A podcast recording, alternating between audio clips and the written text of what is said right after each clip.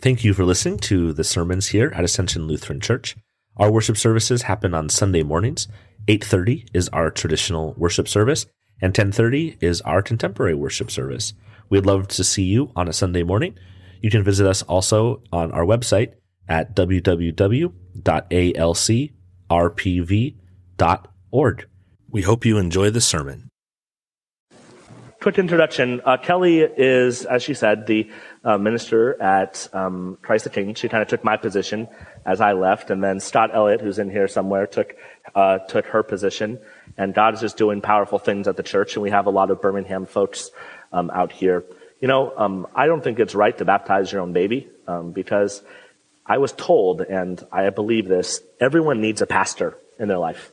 Everyone needs somebody to be to walk with you and to speak truth into you. And so the, the question is, is then who is your pastor, right?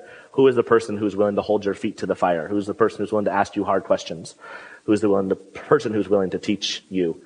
And so we need those people in our life. And um, I'm blessed to have a lot of different people who are like that, um, who, who will say things to me um, like, never say that again. Oh, okay.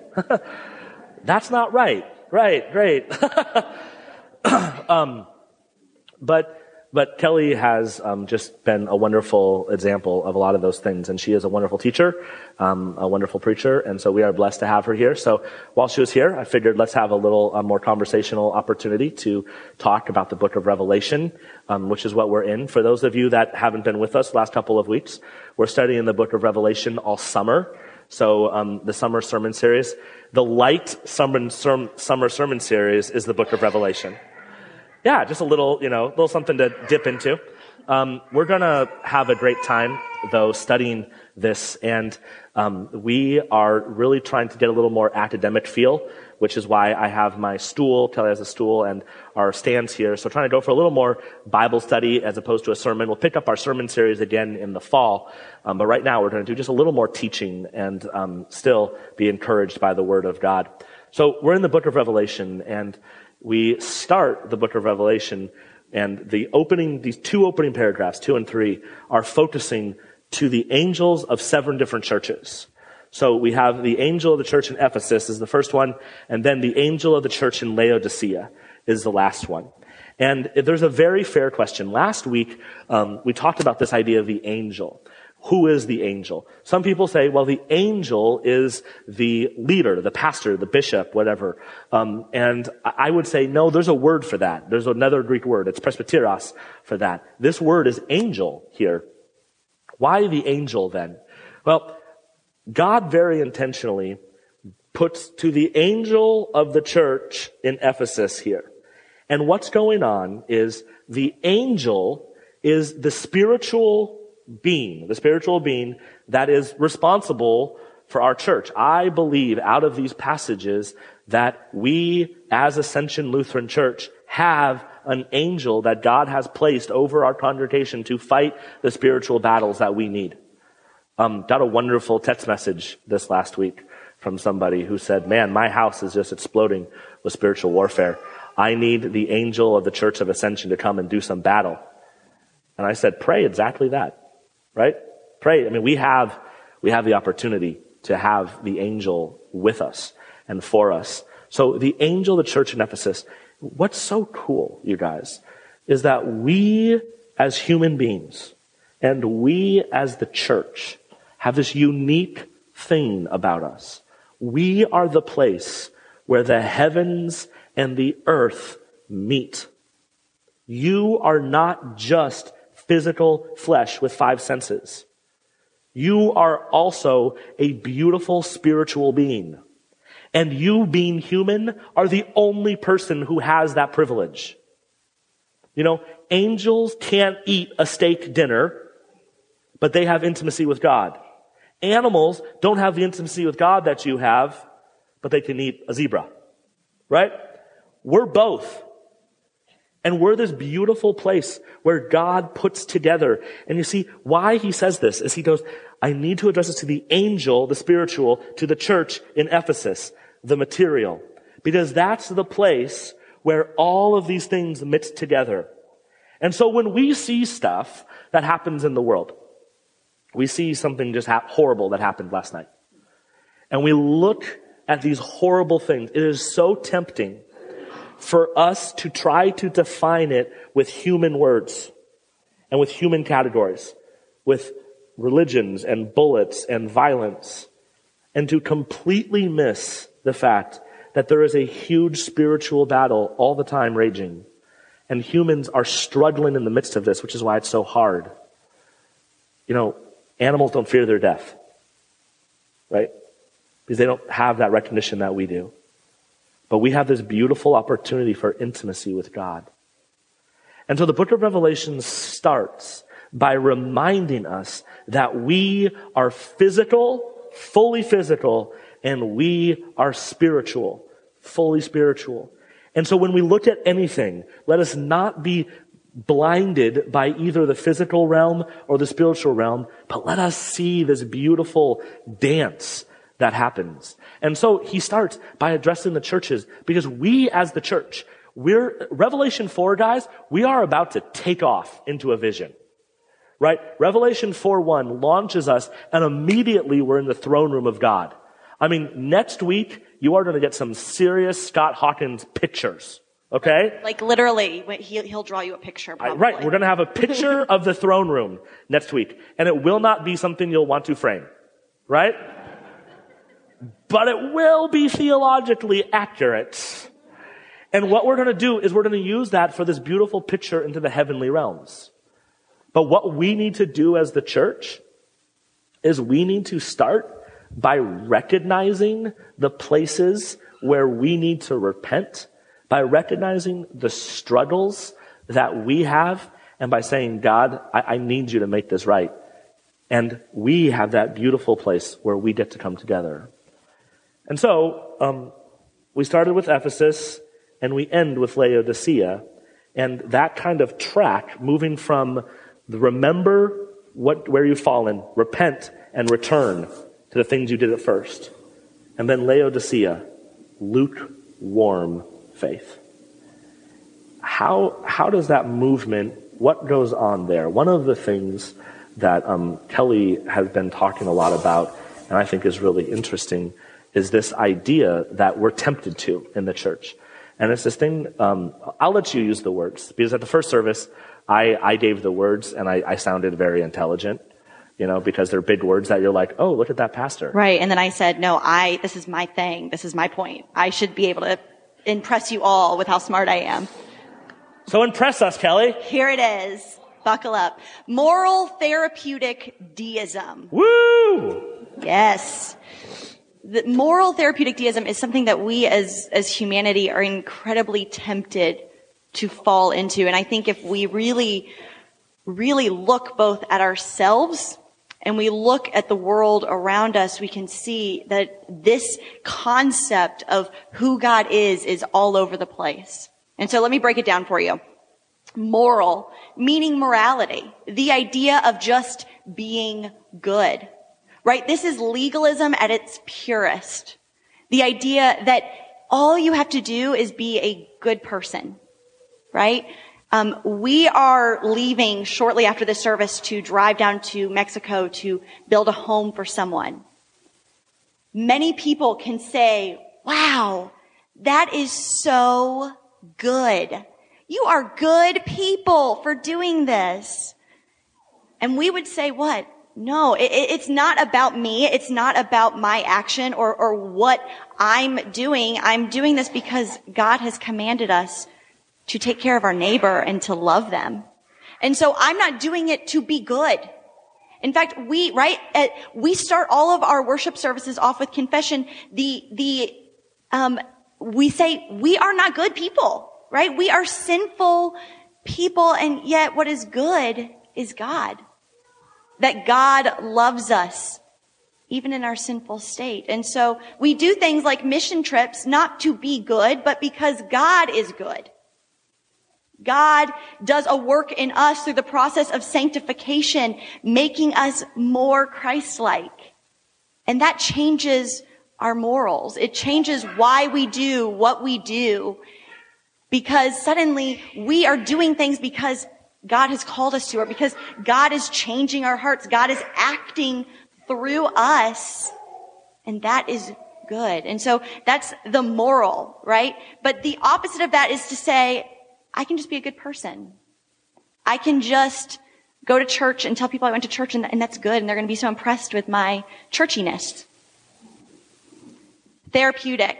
Therapy, right? It's the idea that God is this cosmic therapist whose job it is, is to make you feel good. But that's the direct opposite of what we read in the scripture, right? It says, God says, um, I reprove, I reprimand, I discipline because I love you. It doesn't always feel that way. But it's true. God's, God's job is not one that always makes us feel good. But even in the times when we don't feel good, God is good. And so God is not this therapist, right? If, if any of you are in counseling or have ever sought therapy, which I, I'm going to put a plug in. I don't know you all, but I'm not judging you, but I think everybody should be in therapy. I think it's great. Being a person is hard. Um, but the thing is, is that when we go to counseling, when we go to see a therapist, we go for an hour and we sort of spill all of our issues and we say, these are all of my problems. Help me fix my life or here are all of my issues. And, um, then we leave, right? We, we, our therapist stays in their office. You don't take your therapist with you for a lot of reasons. But that's how we are tempted to treat God, right? This would be our therapy session. We come into worship for an hour or plus a week and we say, here God, here's all of my issues. Here's all of my stuff. Now you stay at the church and I'll see you again for our next session next week. Right? And we, we want to put God in this box and say, stay up here. Now I'm going to go live my life right? God is, is staying and not seeping into every detail of our life. And then deism. Who is God? Well, God is the one who created the world and the universe. God is the one who has claimed hope. God is the one who loves you. And because of God's love for you, God put on flesh, right? I love um, the Gospel of John. In the message version, it says, the word became flesh and moved on into the neighborhood. And that's what God did for us. God put on flesh to understand intimately what it was to be human, what it was to walk in a world that is broken, what it was to love your neighbor what it was to have a neighbor. God knows intimately what it is to be a person. And yet, so often we want to say, no, God, you don't get it. You don't get my life. You don't understand the details of my life. And God says, no, I do, because I've been a person and humanity has never changed. I've walked in your shoes.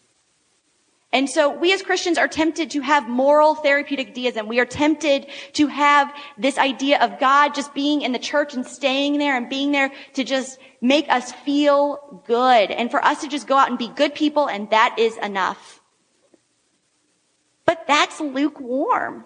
That's the problem in this scripture. Mm-hmm. And so we get to this point where we're the church and, and we think of the church as, as, as she's saying, as, as a thing that we get to do and then get to leave God in his box. And the point of the church, and if you look at like Revelation 3.10, it talks about faithful endurance. Because you have kept my word of patient endurance, I will keep you from the hour of trial that is coming on the whole world. And the, the way that I like to translate that is with endurance you have kept my word. Why, why is it important for us as the church to have endurance in the midst of things we don't understand. It's important because the world needs another option. The world needs to see people who believe that Jesus Christ is present in our every moment. The world needs to see people who believe that violence is not the solution for the world's problems. The world needs to see people who are willing to give everything they have to support the poor and the needy. You see, guys, if the, if the church isn't the church, the world has no other option than to do what happened last night. If the church doesn't stand up and be the church, then the world doesn't see that there's another way, that there's Jesus Christ and there's hope. And so what we have to do is we have to commit to not just having Jesus be in this room, not just having church come in on Sundays and, and get filled up, but we need to say, no, I am the place where when I'm out in the culture, that people can see the living God. Because I'm the place where spirit and material things come together. And guys, if we don't have the hope, if we don't have the light, there's no one else to give them the options. And so we as Christians become strange people.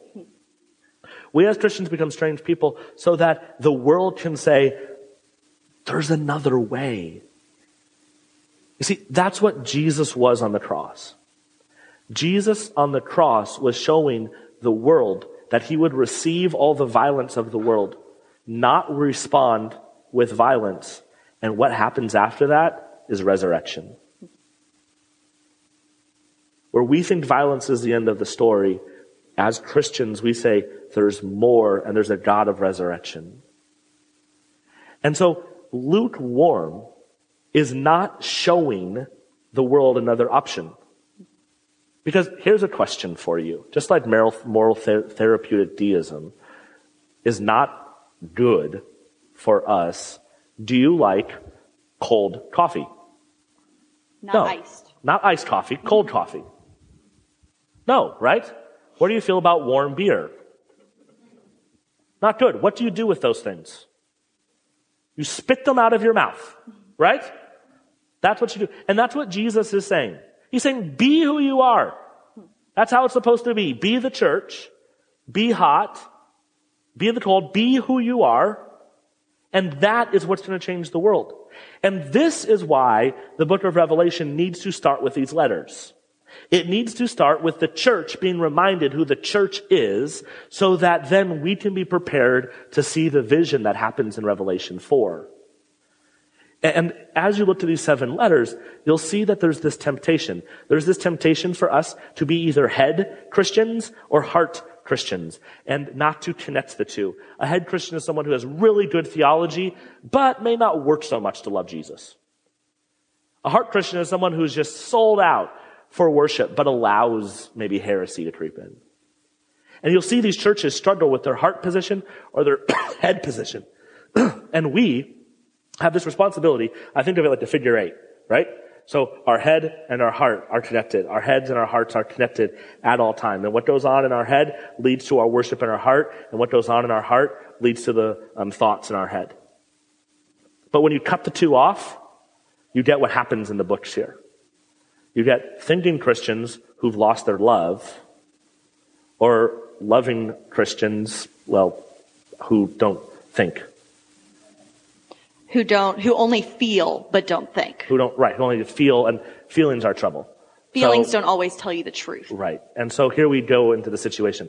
So, to just have fun, I confessed what I was more in the first service. You confess what you are more now. Oh, you, I am definitely more of a heart Christian than to be a, a, a thought Christian. My, my heart is one that just wants to just love the world in an incredibly passionate way. But in that, in that love that, that God has placed in my heart in the way that God has created me, sometimes I lean towards wanting, um, some heresy to be true. Like universalism? Like I would love universalism to be true. Right. Right. Like, um, it's not. You don't I feel like, the need to say, and I don't believe it's true. But you don't like, like the judgment of God sometimes? No, I struggle a lot with the judgment of God because I would love for God to just, to be gracious to a point of being unjust. That is, that is who I would love God to be. And that's the picture of God that I have the tendency to paint, but that is nothing but an idol. right? And that's not what Scripture says. So that's our struggle, right? That's the struggle of a Christian, is to be allowing to say, okay, this is what I want to be true, but is that the way God reveals himself? And then as God reveals himself, have that, that passion drive our worship. And so all of that requires confession and repentance in order for us to get into the vision. So I think an appropriate place to end is where is your struggle? Will you allow things that are not scriptural to seep into your thought life because you want it to be true because of feelings? Or will you so think and analyze that you will forget that all of this means there's a living God calling you to serve the poor? And one of those questions should convict you. And then we repent and we say, Lord, change my heart so that I then can go and worship you in spirit and truth. Right? Spirit and in truth. So that then we can be prepared for the rest of our vision that we're going to jump into in Revelation 4. Let's pray. Heavenly Father, I thank you for this room. I thank you for these people that are here. and I thank you especially for um, the baptism of hope. Uh, what, what an awesome reminder that you grab us and you call us your children. Lord, help us to just remember that truth because it is so easy for us to, to think we're doing this alone or to box you up and just put you on Sunday morning. But Lord, we are asking that you invade our private spaces and that you speak the word child of God into those deep, deep places so that we can remember the truth that we saw today that you claim lives through water. Not because of anything hope is or because of anything she will do, but simply because you made her, you love her, and you want her life. Lord, baptism, infant baptism is the greatest sign of your grace to me. And I am so grateful that you revealed that upon my daughter. So Lord, be with us. Remind us each in this room that we are chosen in that exact same way. It's in your holy name we pray. Amen.